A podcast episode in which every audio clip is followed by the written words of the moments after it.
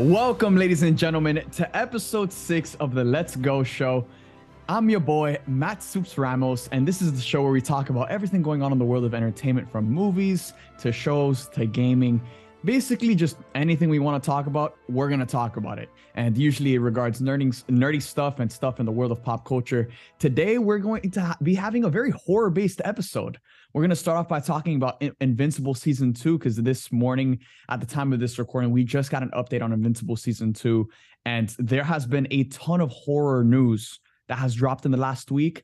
And if you guys are watching over here on YouTube, you guys can see that H B O has dripped your boy out in some merch for The Last of Us, which episode one premiered last Sunday on H B O Max, and I am super excited to dive in and talk about episode one and talk about what to expect for the rest of the season. Today, I am joined once again by my boy, Editor Geo. Oh, where is he? Ah! All right, boom, there he is. Welcome, G. Today, I didn't even know what I, I was going to talk about, but then I just kind of just looked at, I guess, what you guys wanted to talk about on, so on the podcast, and we kind of just put together these show notes, and there has been a lot of horror news. But before we get into the horror stuff, let's talk about Invincible Season two, because this morning we just got an update on Invincible Season two.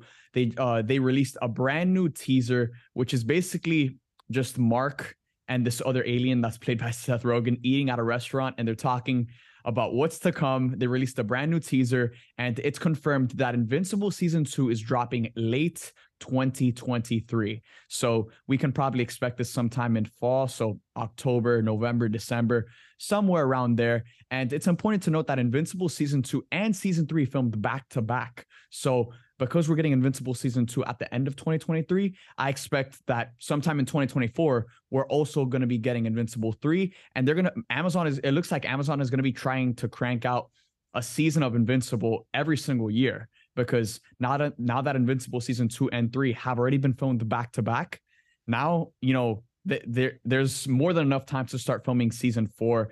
And for those who haven't read the comics, I haven't read the comics, but just having done research on the full grander story of Invincible, this show is going to continue to get better and better. And if you thought Season one was good, they truly haven't even scratched the surface of what's to come. Gio, have you seen Invincible? I've seen a little bit of it. Uh, I've seen basically all the clips that's going around and a little bit of the first episode, but I haven't watched it. But now that I know that it's coming back and they're taking it really seriously, I'm forced to binge that whole first season and see what it's about. It looks unbelievable. It looks fantastic. No, yeah, for sure. And with the new season, with the new teaser that they released announcing Season two, it looks like the animation, they they upped the animation. Like, the animation has improved so much. And it, we, you know, with the new teaser, it wasn't even like any action or anything like that. It was just Mark and this alien sitting at a restaurant having a casual conversation, and just the way they're moving, the different angles, it just looks so much better than Season one. Like, it's a significant improvement. And that was just not- noticeable in a, a regular scene of them sitting at a restaurant. Now imagine the action sequences. Imagine everything else that comes with a show like Invincible, which is crazy action.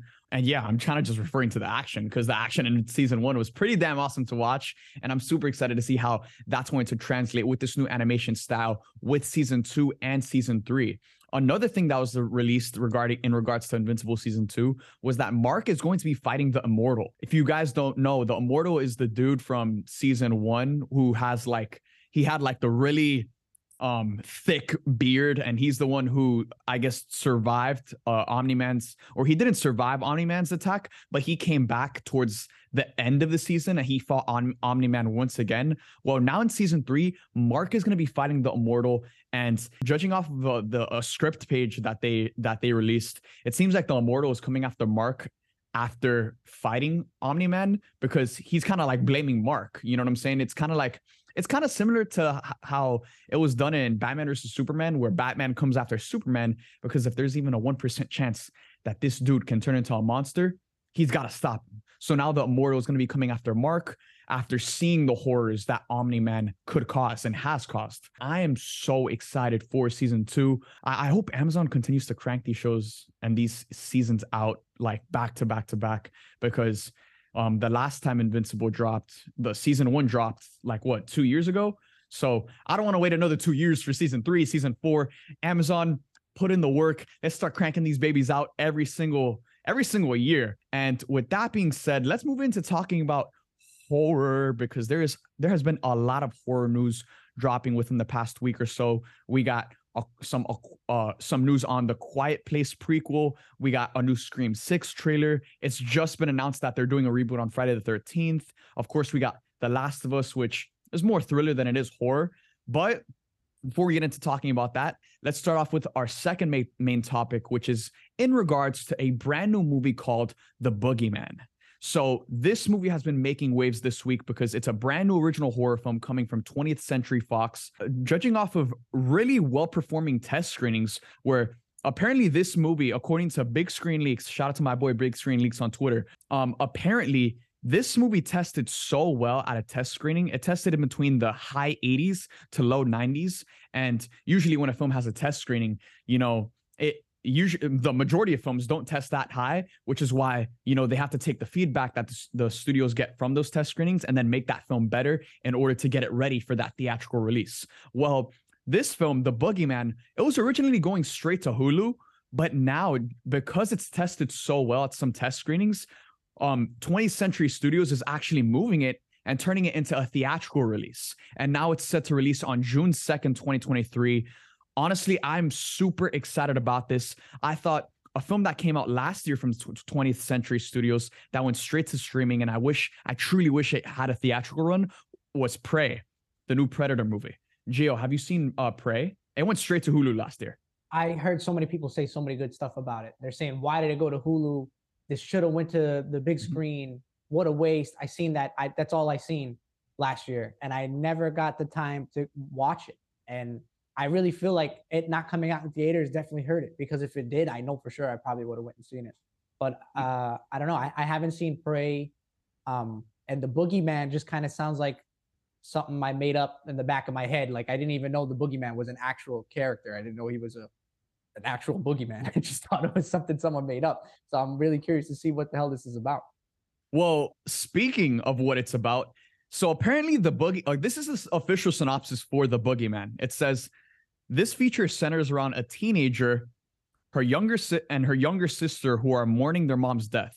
A boogeyman from the beyond enters their lives after their psychologist dad has an encounter with a patient in their home. So this sounds creepy as hell. You know what I'm saying? I, I like I, I like the premise that I'm hearing, because just reading off reading off the synopsis, I mean, this is the first time I'm hearing about like the plot details of this movie. This this sounds like it has a lot of potential to be really freaking scary. And, you know, going back to what we were talking about last year, twentieth century studio, they had Prey, which was such a great film. I think, you know, I think I'll most definitely put it in my top fifteen of twenty twenty-two. That went straight to streaming, and I really wish I had a theatrical run, because it could have had a lot of, it could have made a, you know, a decent amount of money at the box office. But twentieth century studios also had a really nice run with uh, an original horror film called Barbarian last year. Barbarian came from a production company called New Regency, and it grossed over forty million dollars um, domestically in the in the domestic box office off of a ten million dollars production budget. So that's thirty million dollars in profit. That's a hell of a success, especially when it comes to an, you know, an original horror movie. And now it seems like twentieth century took that gamble on something like Barbarian, and now they're ready to take that gamble once again this year with The Boogeyman. So instead of putting it straight to Hulu, now they're giving it a theatrical run. And guys, if I'm being honest, when it comes to horror movies, I feel like horror movies have to be, like, if there's a genre of movies that have to be experienced in theaters, it's horror. It's horror I mean, movies for sure. The best example is that is when you went to go see The Barbarian and they put literal GoPros on your guys' seats to get your reaction, which I thought was freaking sick. And I'm kind of happy I wasn't there, because I probably would have looked like a little bitch on those cameras, because uh, I'm super scared of scary movies. Um, I'm more of a like a thriller suspense guy myself than actual mm-hmm. like horror horror. Like, you know what I'm saying? Like demonic stuff, like evil shit, like that stuff freaks me out. Like that kind of stuff will keep me up for two, three days. Um, but I'm really into thriller and suspense. And uh, if, if, if, this movie is going to be anything like what I hear Barbarian was, mm-hmm. um, I think I think it's going to be fire. And it's it's made by, you said it's made by the same studio? Yeah, uh, yeah, it's made by yeah twentieth Century Studios. So okay. yeah, this is a new original horror film that they're coming out with. It's yeah, based it's off getting... a Stephen King book. I just googled it just now. Some kind of yeah. Stephen King book that he made. And that guy don't miss with his books. His books are crazy. Even though they do have a hard time adapting his stuff, though. Mm-hmm. A lot of a lot of his stuff falls flat, but a lot of his stuff that does hit hits hard. Everybody remembers the good Stephen King movies. So yeah, no, super excited about that. So yeah, when it comes to horror movies, I feel like that horror movies need to be experienced in the theater because.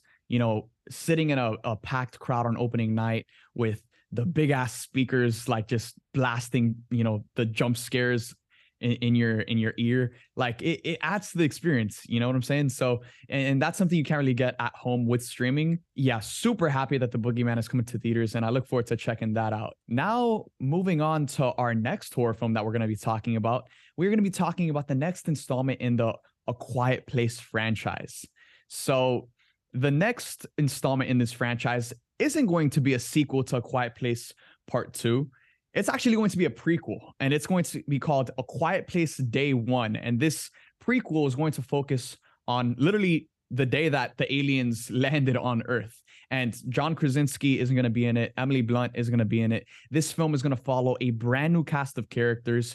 And this week, it's just been announced that Alex Wolff has been added to the cast. And guys, this the movie the cast for this movie is turning out to actually be pretty stacked. And I'm really it's gonna be really excited for this film because I love the Quiet Place franchise. I thought that the you know A Quiet Place was such a great original installment.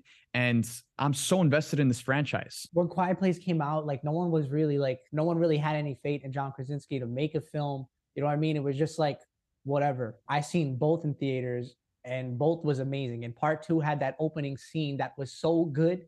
It was so good, Matt, that I know that's why this movie's happening. I, I know for a fact that that opening scene is the reason why this whole movie got made. It's because of how good that opening scene was. Dude, I actually rewatched the opening scene like right before we, we started shooting this. And I, yeah, like after watching that opening scene, it's like, give me a whole movie on that. And now it looks like that's what they're doing with A Quiet Place Day One. The cast is being led by Lupita Nyong'o, Joseph Quinn from Stranger Things. Any Eddie Munson fans what, tuning in? Eddie Munson. Oh, Stranger Things? He made it? He made it. He made it. He, he's, ma- he's making his theatrical debut with this.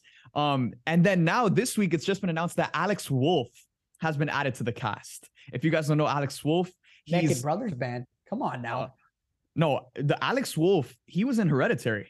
And dude, oh, I yeah, just yeah. I, I just found this out, but like Alex uh, Alex Wolff is the brother of Nate Wolff, and they're twins. And yeah, Nate Wolff, I'm guessing, I, you dude, I thought they were one person. Brothers, you didn't watch Naked Brothers Band. I didn't.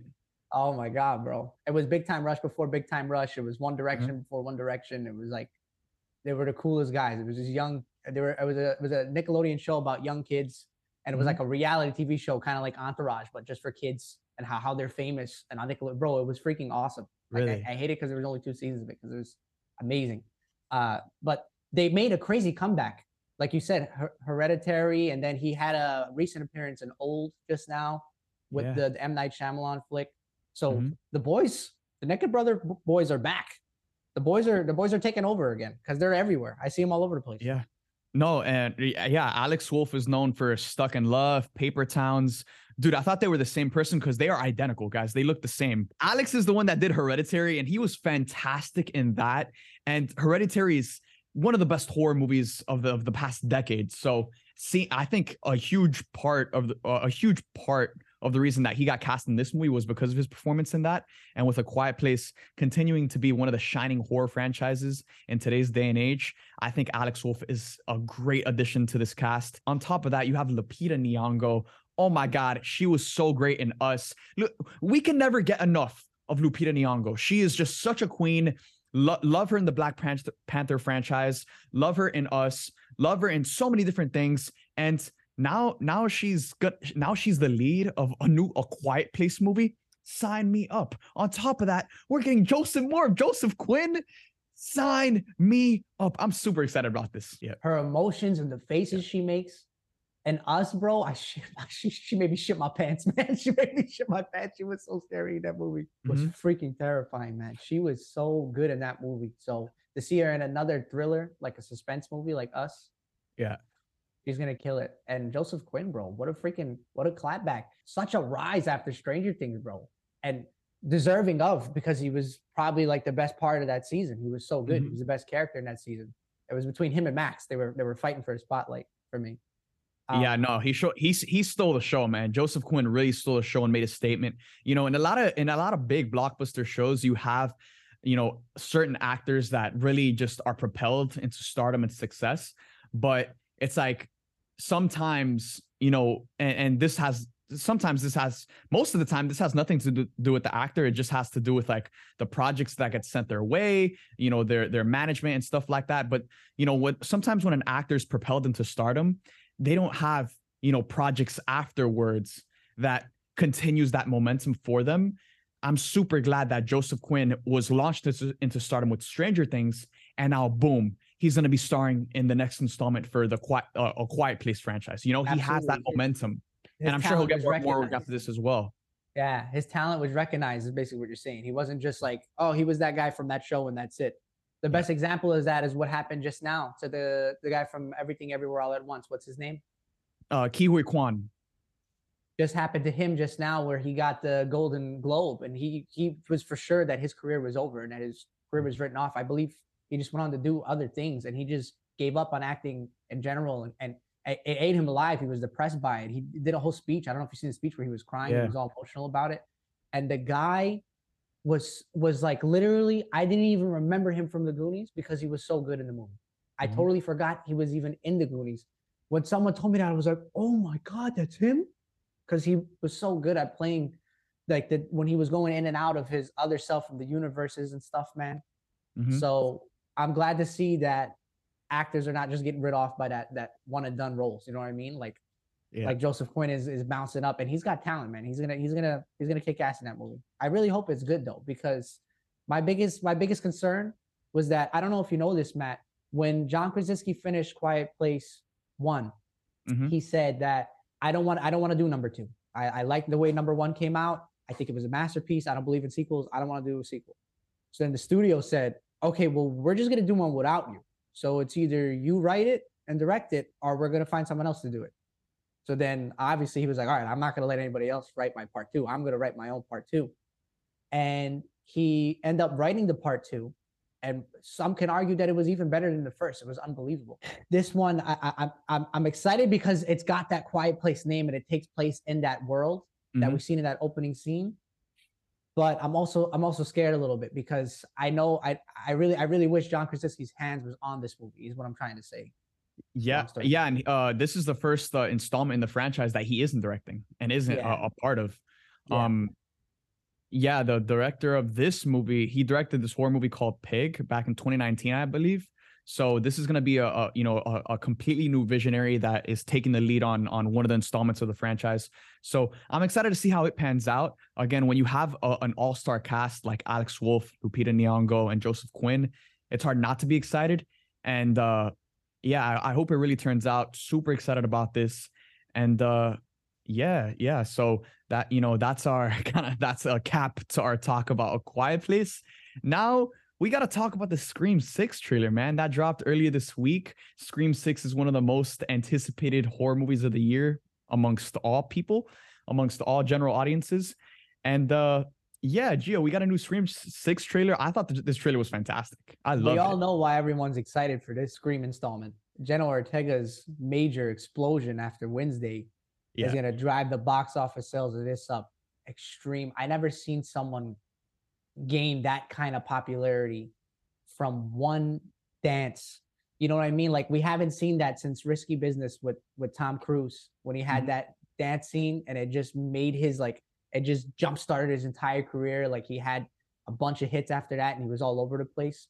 I feel like that's what's going to happen with Jenna Ortega. That was just one of those scenes you see and you know, like, okay, she's going to have a career for the rest of her life. She's never going to have a problem getting a job from that one scene, let alone the show. I love the freaking show. Wednesday mm-hmm. was phenomenal. It wasn't talked about enough to me. I kind of just stumbled upon it when I was really sick. I don't know if you remember. I, I wasn't talking to you. I had a real bad flu. Yeah. And I just binged the shit out of that show, bro. My goodness. It was like so good. It, it felt so good to see Tim Burton back at it again, because he's the only guy to take fear and horror and make it like Disney. You know what I mean? Like uh-huh. make it magical and like kind of fun to watch, but it's ugly horror shit that you're looking at. But you know what I mean? It's he's got dark tones with Disney vibes, which I love about Tim Burton, and he brought it back. A majority of the people who's going to see Scream six is because of how good Jenna Ortega was in uh, Wednesday. Yeah, Jenna, or- Jenna Ortega had a hell of a year. She had a hell of a twenty twenty-two. Um, she had, you know, Scream five come out at the beginning of last year. Then she came out with X. Then she also came out with Wednesday. And now, boom, Scream six.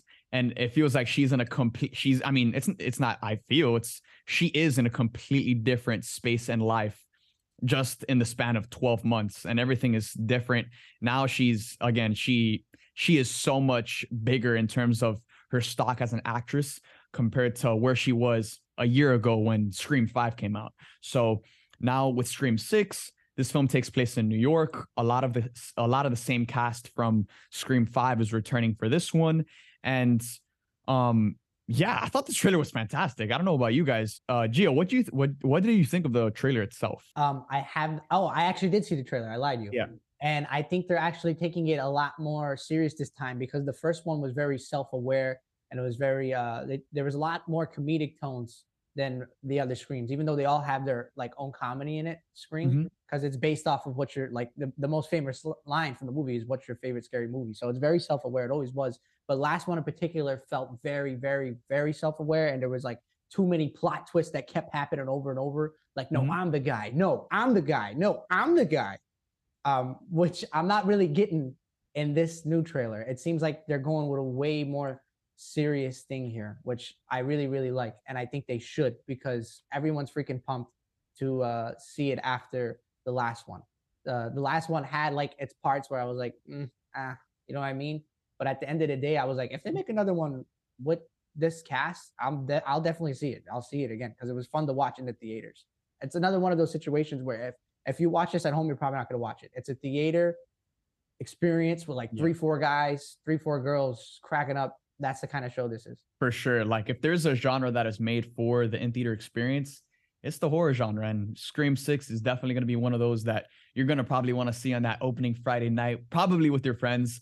When I, when I was back in back in when I was in middle school, I, th- that's like one thing I used to do with some of my friends. We would go like opening night for like horror movies, and it would just be such a fun outing, because yeah, horror movies are their own experience. You know, you can't get that watching like a traditional blockbuster or like a rom-com or something like that. Nah, horror movies are a, a different type of experience. And to me, like, they're a lot of fun, because I kind of go into them with the mentality of like, bro, this ain't gonna scare me. You know what I'm saying? Single I don't scare know. Me. There's something about there's something about taking that gasp with everyone in the theater. You're all like, you know what I mean? When everyone's kind of on edge, or when something suspenseful's happening and everyone's doing that scared laugh, or the whole crowd's yeah. freaking out because they don't know what's gonna happen. It's like a together experience. You know what I mean? It's not even it's not even just the people you came with. Like, one time I went to a scary movie, I had a full blast conversation with the guy next to me because we were both scared and we were trying to predict what was happening. I didn't even know the guy. So that's what I like about horror and suspense movies is, is that in particular. But again, I'm a little bitch. I don't like like graphic horrors. I like suspenseful thriller movies. You know what I mean? Yeah. That's just that's just what I like. Actually, going back to A Quiet Place, dude, I remember my my my my experience watching A Quiet Place was so vivid, because a huge part of this movie, a huge part of the movie just has no sound to it. You know, there's parts of the film where it's completely silent, because it's the film is being told through the perspective of um, the young daughter who uh, is deaf. So they just completely cut the sound. And then I'm watching this film in a packed theater, so it's like completely silent. So like you're kind of scared to like chew your popcorn or sip your soda and be that guy, because you don't want to be that guy that makes noise while it's completely silent. There was that one guy. There was that one guy in my theater. And I swear to you, someone shushed him. And I was like, you can't let the guy eat. What do you want from him? It's a super silent movie. It's not his fault. The guy just wants to crunch a snack. The guy paid for his concessions. He just wants to chew his chip. It's not like he was, he wasn't getting down on the chip. It was just like a little, like, it's not like a sound effect. And then I heard a guy just, shh, just shush him like he went to shush school. And the words of uh, Dane Cook. And I felt bad for the guy. He never crunched again. He went crunchless. Yeah, another thing too is that like I also get so immersed in the movie that I'm like, dude, if I chew on this popcorn, this alien's gonna fucking kill me. You know yeah, what I'm saying? one hundred percent. So, like I felt like I was gonna die. Yeah, yeah, yeah. So, dude, that's what I, I love about the Quiet Place franchise because, man, that theater experience is something special. Now, moving on to the next horror movie franchise that we're going to talk about. This was just announced earlier today at the time of this recording. A new Friday the thirteenth reboot is on the way with Sean S. Cunningham. Um, honestly, I'm going to be totally honest with you guys. I've never seen a, a, a Friday the, thir- the thirteenth movie. I've never seen uh, any installment in this franchise whatsoever. I know of Jason. Um... Uh, and I've actually played, uh, oh my gosh, Friday the thirteenth, a video game for Xbox. Everyone no, played that. It's uh, it's Dead by Daylight, and and and yeah, and that game too. The yeah, the Friday the thirteenth. They were both the they were both the same thing. One was just had yeah. Jason, and one didn't, but it was the same thing. Yeah, yeah, yeah, yeah, yeah. Yo, so I played the game, like some games with Jason, but I've never watched any of the Friday the thirteenth movies. Um, but Jason obviously is, you know, uh, uh, a staple in the horror franchise. He he is in that conversation with. You know, uh, Freddy Krueger, Ghostface, you know, the, he's in that conversation of some of the most iconic horror figures. He's a horror goat. He's a horror so, goat. Exactly. So, you know, it's it's nice that they're, you know, they're doing a reboot, that they're bringing him back. Um, obviously, the, the Halloween franchise just kind of rounded itself out with uh, Halloween Ends. So it's going to be a while until we see Michael Myers again. Even though the movie's called Halloween Ends, we all know Michael Myers is going to come back at some point. Let's be real. But it seems like in the meantime, um, they're going to be, you know, take uh, shifting their focus to bringing uh, uh, Jason to life. So I'm I'm down for this. I'm excited to see a, a Friday the thirteenth reboot because I've never seen any of the older films. I, I'm excited to see how they remake this for like the new generation of horror fans. So yeah, a new Friday the thirteenth is coming. Another thing that's coming is um this isn't even on our show notes, but I just remembered this. Um, Megan two has been announced. So Megan, yeah, that was just that announced was this fast. week. Yeah, bro, I don't know if that show is a meme or not right now. I don't know what's going on, but I've been seeing it all over the place and I just can't take it seriously, man. I've seen the trailer and I'm like, oh my God, I can't. Dude, you got to go watch it. Know. It's good. I, I, I, got, really like I, I think I, I think it's because I got P T S D from Chucky when I was a kid, but now I'm grown up and I know I can kick the shit out of that guy.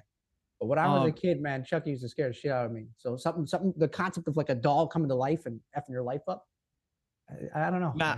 Nah, I think you would really like it because it's more on the thriller side than it is on the horror side. Like, it's more funny than it is scary, you know? It's there's, one there's of those actually, horror movies that you're laughing at, right?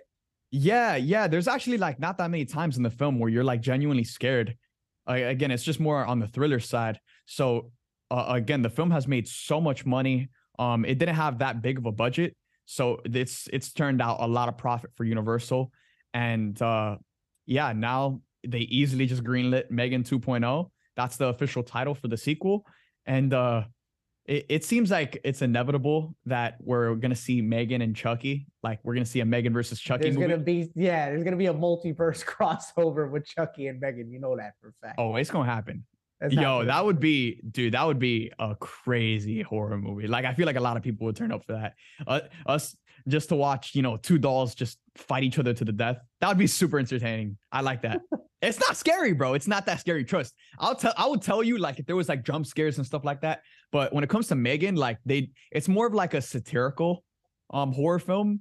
Whereas like some horror movies are like they're aware that they're a dumb horror movie and they lean into it. You know, they lean into the exactly, exactly, one hundred percent. Um, and Megan, Megan does that, and it does it very effectively because it's aware, it's self-aware of what it's trying to be. You know, like. The premise of like a robotic doll coming to life and like haunting someone, like it's that's so out, out of left field. That's so crazy. But, um, you know, the film it looks knows too that. wacky to me. I'll be honest. It looks too wacky to me. Did you see it alone? Did you see it with somebody? It looks too wacky. I don't know, bro. I, I went, I went alone. Um, I went, I went to watch it alone, but like, there was obviously people in the theater and yeah, yeah, it was, yeah. It was, it was a good experience. It was, uh, yeah, very funny. Uh, the cat, the cast was phenomenal. And, uh, I think that I truly, after watching that film, I truly think this is a, this is going to be a franchise and they could definitely make so many more like Megan installments for sure. It's like so the new Chucky. You, immediate after you watch it, he was like, yeah, this is probably going to be a staple. Probably going to be about five of these. Yeah, for sure. And I think it appeals, uh, I, I think it appeals to, to a wider audience because originally Megan was going to be rated R, but then they, after, after the trailer dropped and it went viral across social media, they peeled it back to a P G thirteen rating. So like that, it could be uh, uh, just more accessible to, to a larger audience. And I thought that was the right move in terms of uh, it, the finances. Because like if they wanted to make more money, making it a P G thirteen film, what you know, that would again, it would appeal to larger audiences. And the film, that's why the film has been so successful, because it's made so much money. But at the same time, I also thought the film could have really benefited from being rated R. Like I hate Absolutely. when movies, I hate, I hate when I watch some movies where it's like, damn, this should have been rated R. You know what I'm saying? Like the first Literally Venom movie, nervous. for example. Like I thought the first Venom movie, even though it was crazy successful and it made so much money for Sony, I thought the first Venom movie, you know, he's biting off heads. Like, why isn't this movie rated R? You know, it should have been rated R, in my opinion. A lot of movies get nerfed with that rating. That one rating changes an entire movie. It gets nerfed hard. Yo, yo, but pr- props to Blumhouse, props to Universal. Like, you know, they they did their thing. They made their money, and what now a marketing we, we got Megan they, by them. What what a marketing move by them, Matt, to just be like, yo, this this thing went viral. It's all over TikTok. It's everywhere. We just drop this rating so we get all these young guys to see it. That was like super duper smart. If I made that movie yeah. or like if I if, if I was in charge of that decision, I never would have made it. I just would have, my dumb ass would have said, all right, let's just release it the way it is. So that was really freaking smart. Last minute, like, yo, let's peel it back a little bit. No, facts. So we talked about Megan. We talked about Friday the thirteenth. We talked about Scream six. We talked about the next installment in the A Quiet Place franchise. We talked about The Boogeyman. Now it's time to talk about the show that everyone has been talking about, The Last of Us. The Last of Us episode one premiered with an hundred and uh, it was an hour and twenty-five minutes long. Uh, episode one was an hour and twenty-five minutes long on H B O Max. And holy cow, people are already praising this show as the greatest video game adaptation ever, which is pretty crazy to say. But when it comes to video game adaptations, they're usually hit or miss. It's either really good or just a complete total flop. Um, yeah. But I, dude, I thought I thought the la- this first episode for The Last of Us, it was a damn movie, bro. This shit was amazing. I was I I could not I could not take my eyes off the damn screen. And the the standout for me was the performances. You know, when it comes to the story of The Last of Us, in my opinion, and it's one it's one of, if not the greatest gaming story ever.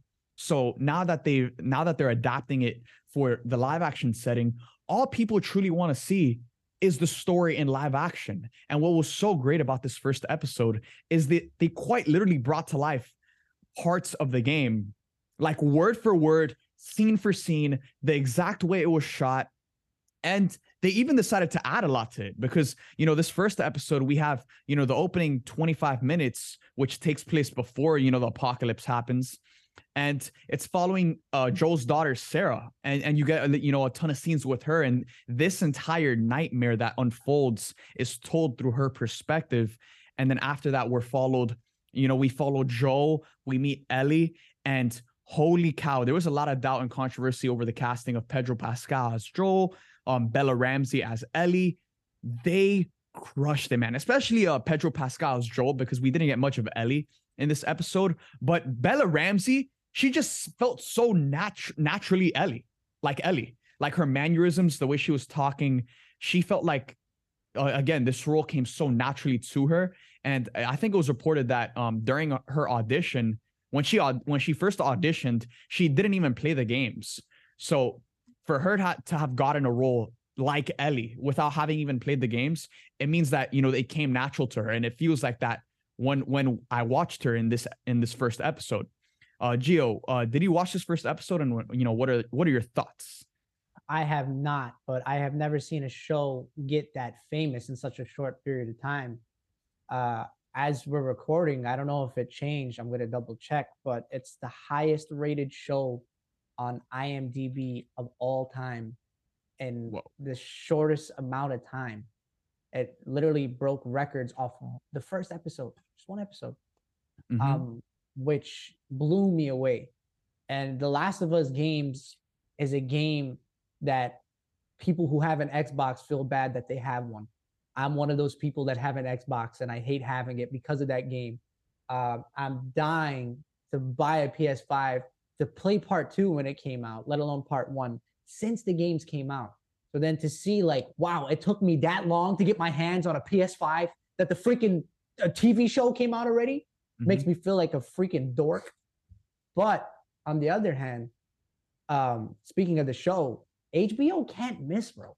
H B O does not miss. I don't know who's in charge of putting those freaking shows on the channel, Matt. But bro, just off the top of my head, Entourage, Sopranos, The Night Of, um, bro, it's it's ridiculous. H B O does not miss. Game of Thrones. Am I missing any? Probably four hundred I'm missing. Uh, e- uh, Euphoria, um, like, dude, H B O is the best in the game. Like, and uh, man, after watching this first episode, dude, no disrespect, man, but it's like I watched this episode and it's like, how how can I, you know, after watching something like this, how can I, how can I go back to watching, you know, uh, an episode of like a Marvel Disney Plus show again? Absolutely. or or. Like, I just don't think when it comes to Disney Plus, I enjoy uh, I enjoy Marvel's Disney Plus content. I enjoy the Star Wars content, but I just don't think it's as good as it could be. You know, when we talk about the Marvel Cinematic Universe, this is the biggest brand in Hollywood. You know what I'm saying? This is the biggest franchise out there. So for the longest period of time, for years, the M C U, when that when that branding, when that Marvel Studios logo is attached to something, it has always been must see. But now that Marvel's been putting out so much content, and you know, Kevin Feige is only one man, so he can only devote his time and attention to one thing at a time, and there's a thousand different things coming out. It feels like with the Disney Plus shows, like they just haven't on on in terms of writing, in terms of, you know, produ- uh, production like production uh, quality. In terms of just like the, the development of these Disney Plus shows, they have not been on the level of something like a House of the Dragon, of The Last of Us, of Euphoria. And it's like, they should be, you know what I'm saying? Like, Marvel is one of the biggest brands out there. Disney has unlimited resource resources. So there's, there should be no re there should be no reason why these shows, um, th- why there's such a wide gap between, you know, the H B O shows and then the the Marvel and Star Wars shows on Disney Plus. It's just a testament to how great this sh- this this show is, man. And again, it's only episode one. We still got nine episodes to go. This sh- this show can go in a thousand different directions. We've sh- we've seen shows in the past fumble, but th- there was not a better way to have started this season than this. And uh, one of one of my biggest fears going into this season was the pacing, right? Because they're doing the events of the entire first game within the first season alone. And there's ten episodes, I believe. So we have nine episodes left. So um, I've I've always been super worried about how they're going to pace the show and really do justice to the full story of the entire game. And uh, I thought this ep- first episode was paced so well. Now looking forward to episode two, we're going to be getting more of Joel. We're going to be getting a, a more of uh, his his relationship with Ellie, as now they're going together on this journey. And I just, man, I love, love, love Pedro Pascal so much. And I thought he he did such a great job in playing Joel, because we saw him at the beginning of this episode, you know, kind of just like him just being a regular dad with him and his uh, daughter, Sarah. And then you see like, you see the difference between him then and then him after the twenty year time jump. And now he's just, he's scarred. He's gone through so much and he's not the same dude. And, you, you know, uh, Marlene, Um, she has a, a line in this episode where she said, you know, I know what you're capable of. And we got a little taste of that at the end of the episode when Joel attacked that guard and just literally just he had flashbacks to when that, you know, Sarah was killed. And he just lunges at this guard at the end of the episode and beats him to death.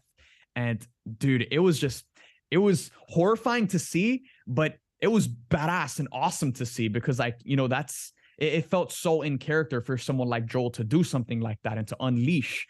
Um, so I, I am, again, I love House of the Dragon was my favorite show of twenty twenty-two. And I love that show so much that it felt like every single week was a grind to get to Sundays, just to get uh, another sixty minutes of this show. Now, after watching episode one of The Last of Us, I feel the exact same way. It feels like every single week is just a grind to get to Sunday in order to get more content from this show and this story. And when it comes to, you know, taking a franchise that people already love and adapting it to like the live action setting, you know, we've seen it time and time again where, where some, you know, some studios or some, uh, in some instances where people take something, we people take a franchise that people have grown up with, that people have grown up loving, and they all alter it.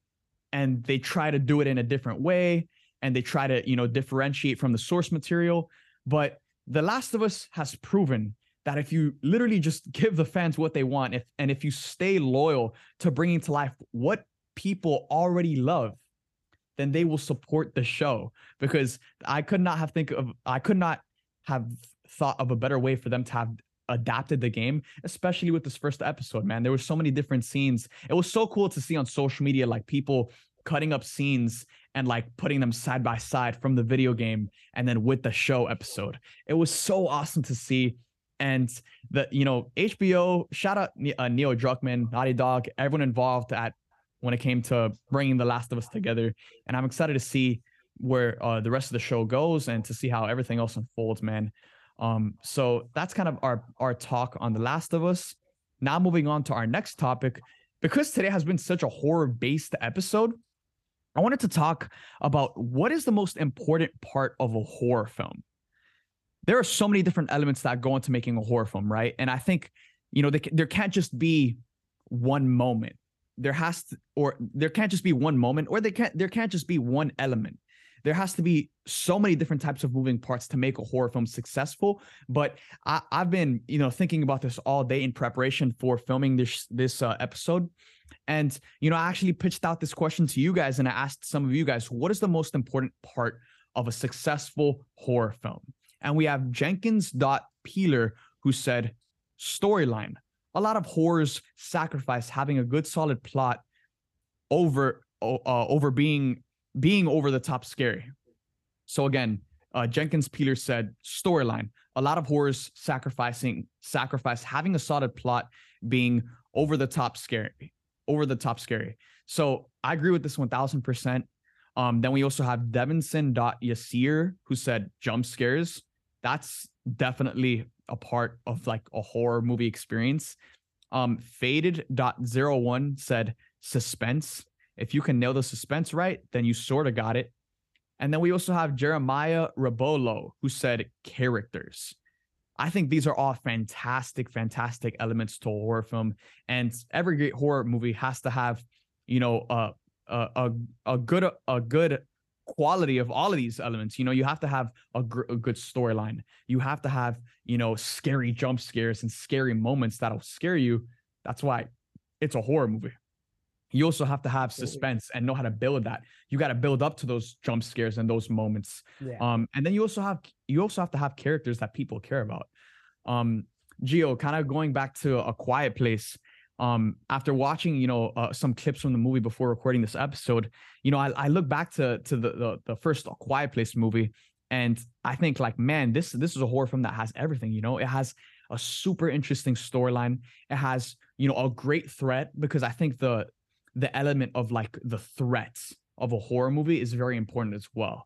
Cause yeah. you know, that that's kind of, that's what drives the plot. You know what I'm saying? The threat, the, the main vehicle of a horror movie is you have your main characters, but what they're driving towards is that threat and that big bad. So I think uh, when it comes to uh, the movie A Quiet Place, you have to have, uh, you know, a great threat. You have to have characters that you care about. So if anything were to happen to them, again, it would affect you emotionally. You have to learn how to build suspense. You have to have, you know, th- that suspense kind of just pay off with those big jump scare moments, those mo- moments that, you know, shake your soul, that get you on the edge of your seat. And then you also have to have a great storyline, because I do agree that there are a lot of horror movies that just focus on being scary and having sh- and leaning into shock value instead of telling an actual story that, you know, is interesting. Um, so Gio, when you he, when I when I ask you the question, what is the most important part of a horror film? What comes to your mind? I'm gonna have to agree with one of the comments that was left, or one of the messages that was sent in on your uh, Instagram or wherever it was, that suspense is, if you can captivate on suspense and really, really sell it, and really get people on the edge of your seat, and really get people grinding their teeth, that suspense is more important than the jump scare itself. Suspense mm-hmm. is more important than the actual big bad. You know, a lot of good movies and a lot of good directors, I forget their names, say that sometimes I don't even want my, uh, I don't even think this the fear should have a face, because the moment you see a face, you're kind of like, oh, that's it? That, that's not that serious. You know what I mean? Your your brain kind of adjusts to it once you see the bad guy.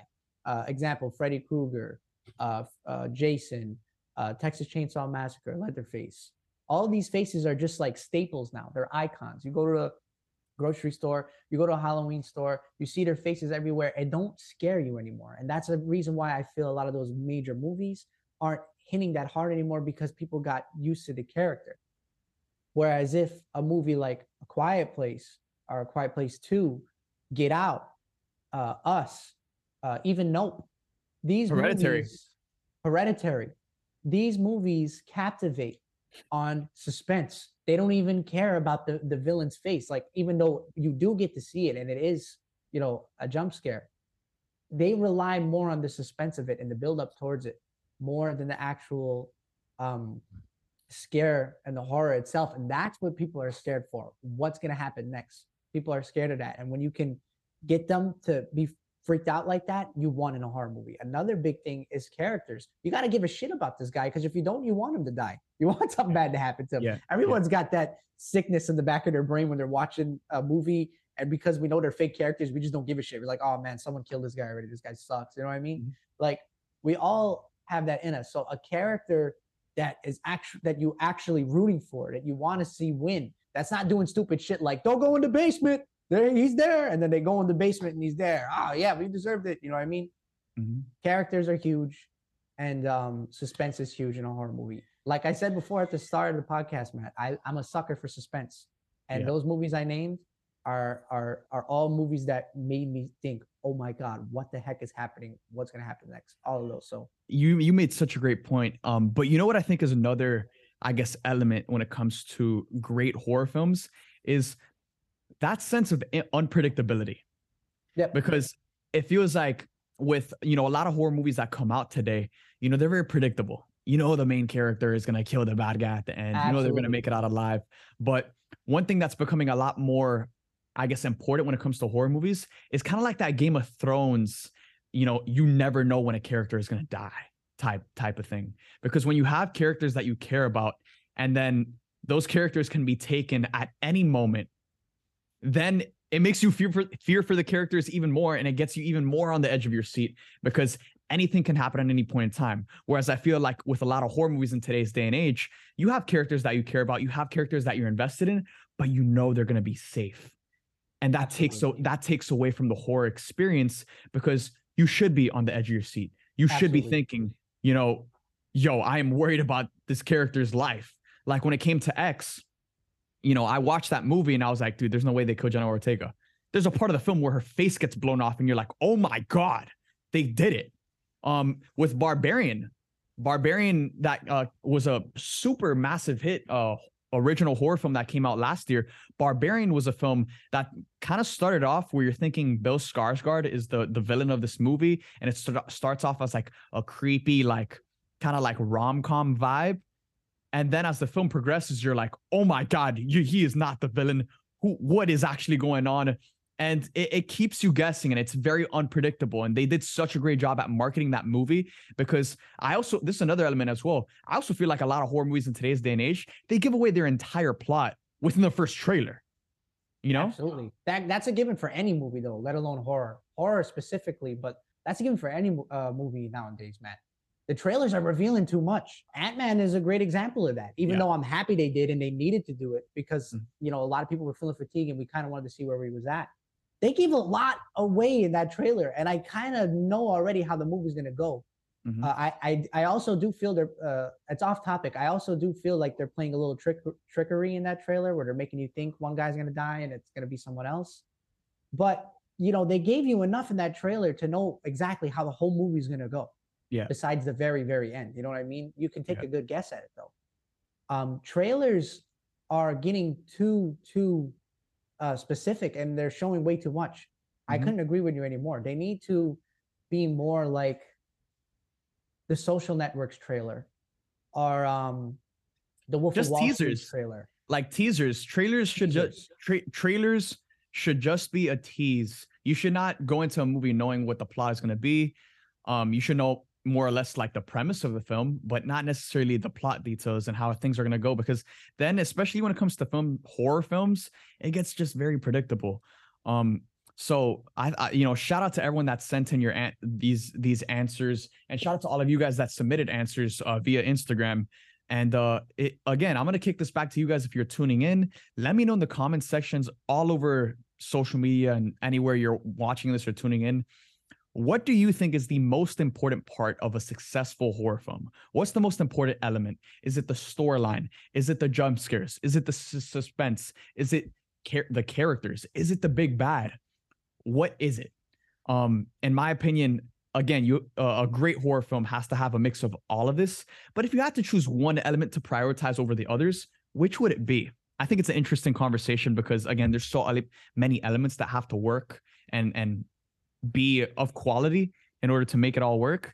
Um but yeah, I agree with all of them at the end of the day. So yo, this year has been this year's gonna be such a great year for horror. Again, we got The Boogeyman, we got Bo's Afraid coming from A twenty-four, um we have Insidious five, there's a new Saw movie coming out, uh, a reboot of The Exorcist, and uh it feels like horror uh we we just got Megan. Um so it feels like uh, studios are are you know, just literally very interested in cranking out horror films, because horror films, more than any other genre, horror films are the most, some of the most profitable, profitable movies out there, you know, very small budget, anywhere from five to twenty, thirty million dollars. And then the upside is insane. You know, it's think about it's, Paranormal Activity. Paranormal yeah. Activity was a bunch of freaking camcorders taped to people's ceilings. The first one. And it literally made so much money off that first one alone. I know just the, the budget, just the return on the first movie alone paid for all the sequels that came after it, let alone all the money that the sequels made. Another film that just came out, uh, Sick on Peacock. I haven't I haven't checked it out yet, but I am going to check it out because it's written by the same writer who wrote the original Scream movie. And um, it's a film that is set in the pandemic. And basically you have these group of uh, high school kids who are quarantining, and you know, a killer, you know, they, they experience a, a killer who comes to their house as they're quarantining by this lake, and it's a slasher film. And it's, it's very, it's very cool to see like movies adapting like real, not, not real world events, but like real world settings with something like the pandemic. You know, it's, it, it's like, a, I feel like it's, it's such a cool original. It's original. That's what it is. It's original. And I feel like we need more originality when it comes to and Glass, every genre. Glass Onion did it too. Um, the whole yep, movie takes yeah. place in the pandemic, and they're all wearing masks when they first meet each other. And then this guy goes and says, gets like a little needle, shoots it in their mouth and says, you guys are good. You guys are healed. Everyone's good. Come on, let's mm-hmm. go. Like crazy, like shit. Maybe they had this all this time. But no, um, I uh, heard about that movie Sick. And um, I just feel like I hope it does well. And I know it probably is. But I know if that movie came out like last year, it would have freaking killed it. It's just, I feel it's a little bit too late because we got people who kind of are getting over the, the COVID and getting over that now, and they're kind of just getting used to it and accepting it. So I'm just saying, my personal opinion, if it came out one year earlier, I think it would have crushed. Everyone would have loved to to see something like that. You know what I mean? Yeah. Because the suspense so, was still in the air about the virus and shit. Nah, I think I still think it'll do really well though. Um, yeah, I, I think a lot of people are are just are a lot of people are down for horror, man. Obviously, we got Scream six. Uh, coming coming pretty soon, coming out in March. Um, and yeah, twenty twenty-three is going to be such a great year for horror, and I look forward to talking about all of the upcoming releases that are on the way. But I enjoyed this this little horror movie talk. I, I like how we just got to dive in, get, talk a little bit of, about The Last of Us. We're Again, we're going to be talking about every single episode of The Last of Us moving forward. So ne- on the next episode coming out next week, we'll be talking about episode two. So let us know across all across social media, guys. Let us know what you guys think about Invincible Season two. Let us know what you think about The Boogeyman, A Quiet Place Day one, Scream six, the Friday the thirteenth reboot, The Last of Us, and, of course, what is the most important element of a successful horror film? Let us know across all socials. Again, the Let's Go Show drops new episodes every Saturday morning on iTunes, Spotify, and YouTube. Make sure to follow us all across socials because we also release clips on TikTok, Twitter, and Instagram at Let's Go Soups on social media. And that's where we do a lot of our engaging. So that's where you guys can send in questions that we talk about on the show. And yeah, we love talking to you guys. We love filming these episodes, and we're not going to be stopping anytime soon. So thank you guys for tuning in. We love you guys three thousand, and we will see you guys next Saturday. Peace. Let's go. Let's